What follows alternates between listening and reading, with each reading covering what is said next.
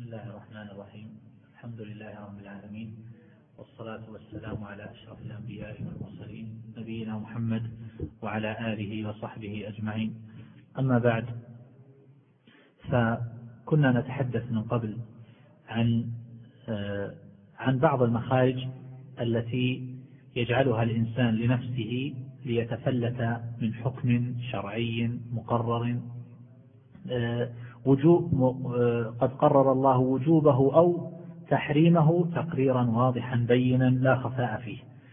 ويفترض اليوم أننا نواصل الحديث عن هذا المعنى ولكن لا بأس أن أقطع الحديث عنه لأحدثكم عن شيء آخر ثم في المرة القادمة إن شاء الله آه، نرجع إلى موضوعنا الأول.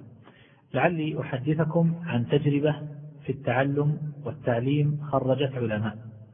ليكون ذلك آه، جوابا لسؤال دائما نسمعه ويتردد كثيرا كيف نطلب كيف نطلب العلم.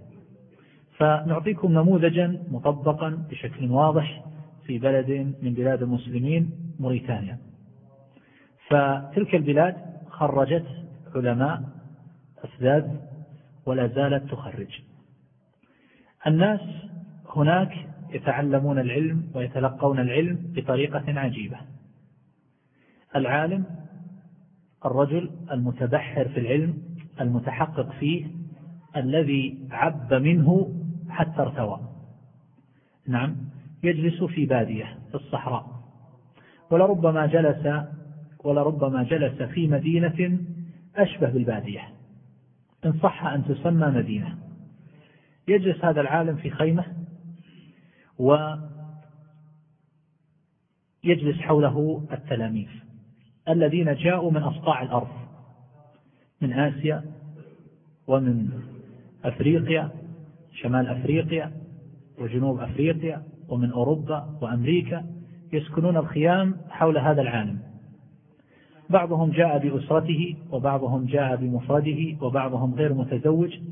يبدأ الإنسان طلب العلم منذ أن يبدأ يدرك في الخامسة تقريبا.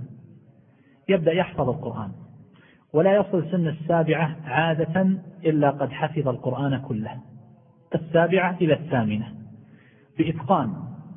ثم يبدأ يحفظ بعض المتون في التجويد وفي قراءة آه، نافع وأيضا في مبادئ الفقه وفي مبادئ العربية.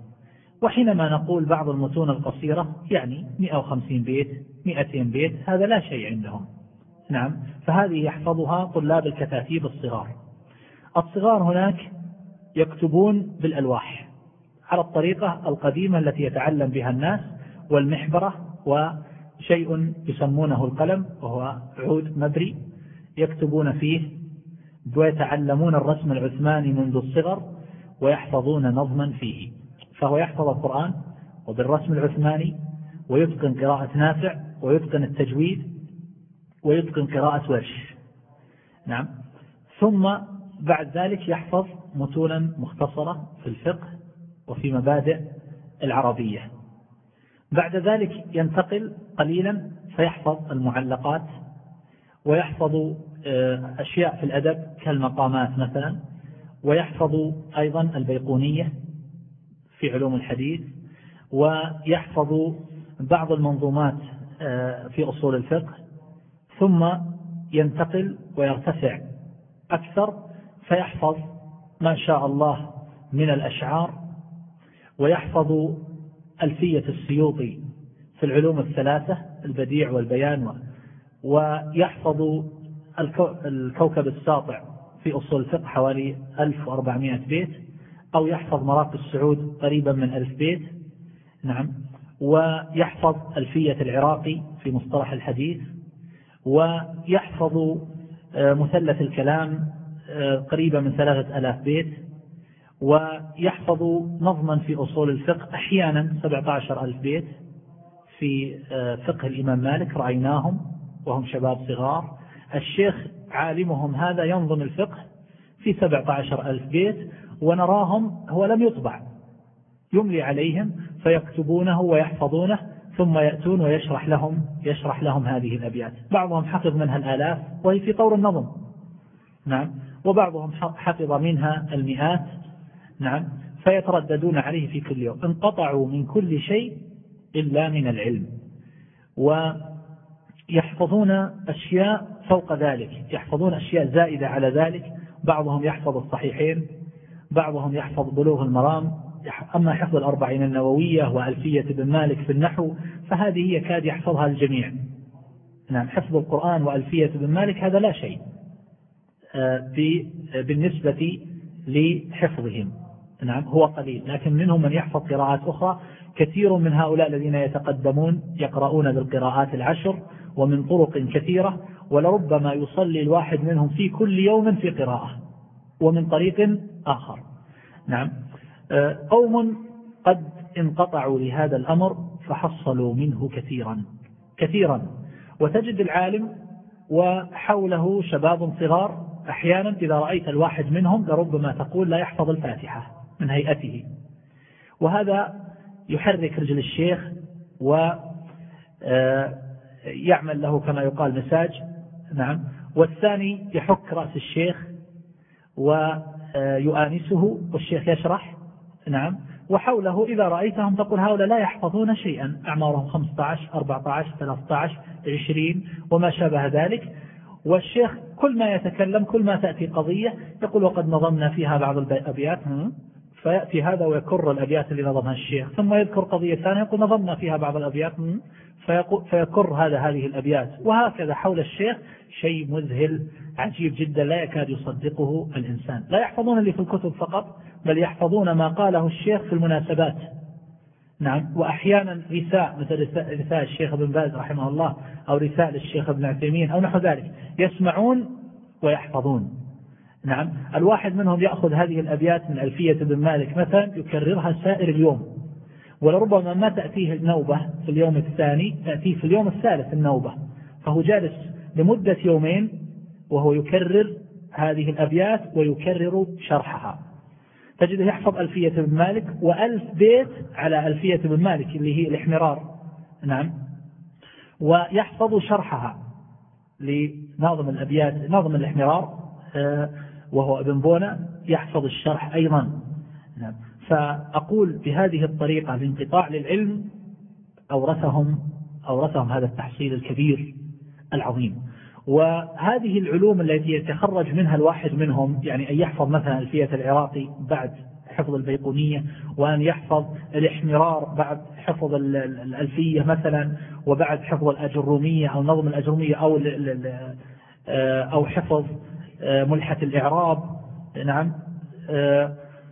وحفظ القراءات العشر بعد حفظ قراءة نافع مثلا.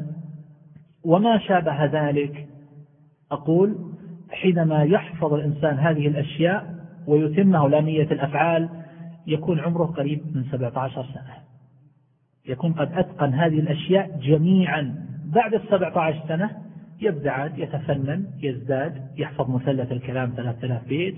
يحفظ نظما طويلا في مذهب في فروع مذهب الإمام مالك رحمه الله. يحفظ أشياء أخرى يتخيرها كما يريد. هذا بعد تقريبا بعد السابعة عشرة. إذا وصل عمره 17 سنة يستطيع أن يدرس جميع هذه العلوم. وطريقتهم أن الشيخ يأتي ويدرس لهذا الطالب فهو يدرس المتون التي درسها لصغار الطلبة. يدرسها لهم ويراجعها لهم وإذا أشكل عليهم شيء يراجعونه بها والشيخ يستقبل الجميع ويقرأ عليه كل من جاءت نوبته ويسمع منهم. ولربما جاء الطفلة عمرها أربع سنوات فقال أبوها أريد أن تقرأ عليك سورة من القرآن فتقرأ سورة قصيرة والشيخ يسمع. نعم فهو لا يرد أحدا. بل رأيت بعض الأعاجم لا يعرفون العربية أصلا. والشيخ يعلمهم مبادئ مبادئ في العربية وهو عالم كبير نحرير يصح أن تقول عنه عالم فعلا. نعم. فأقول هذا شيء عجيب وآية من آيات الله من آيات الله عز وجل في خلقه. وليس واحد ولا اثنين ولا ثلاثة ولا أربعة كثر. أما الذين عندهم قدرة على تدريس ألفية ابن مالك ولامية الأفعال ومراقي السعود فهذا عامة الطلبة.